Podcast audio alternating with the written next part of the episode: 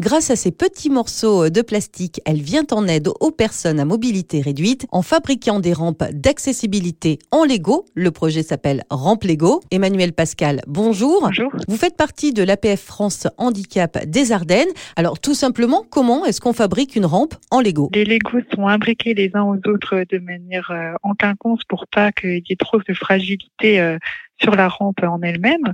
Il y a donc euh, de la colle entre chaque Lego, ce qui permet une grande solidité. Et puis euh, sous les Legos, euh, il y a un caoutchouc qui permet à la rampe d'être antidérapante et d'absorber aussi le poids qui va passer par-dessus. Et on respecte évidemment un degré de pente adéquat pour que les personnes en fauteuil roulant notamment puissent passer dessus sans encombre. Alors il faut combien de temps et puis combien de Lego pour pouvoir construire une rampe? Tout dépend évidemment de la hauteur de la marche. On a fait une première rampe, elle fait 4 cm de hauteur et 82 euh, cm de largeur. Et la personne qui a construit cette rampe, donc c'est bien la première rampe, évidemment ça prend plus de temps.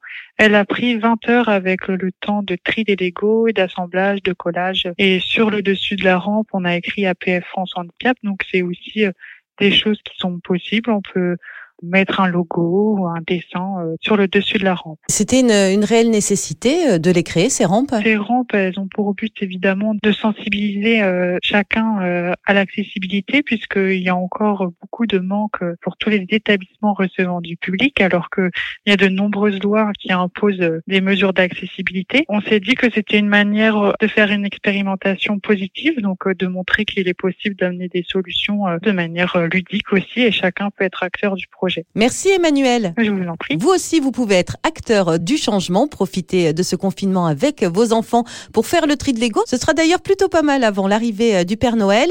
Il y a des points de collecte un petit peu partout dans les Ardennes ou dans la Marne. Vous pouvez également les envoyer par la poste. Rendez-vous sur la page Facebook APF France Handicap Ardennes pour en savoir plus.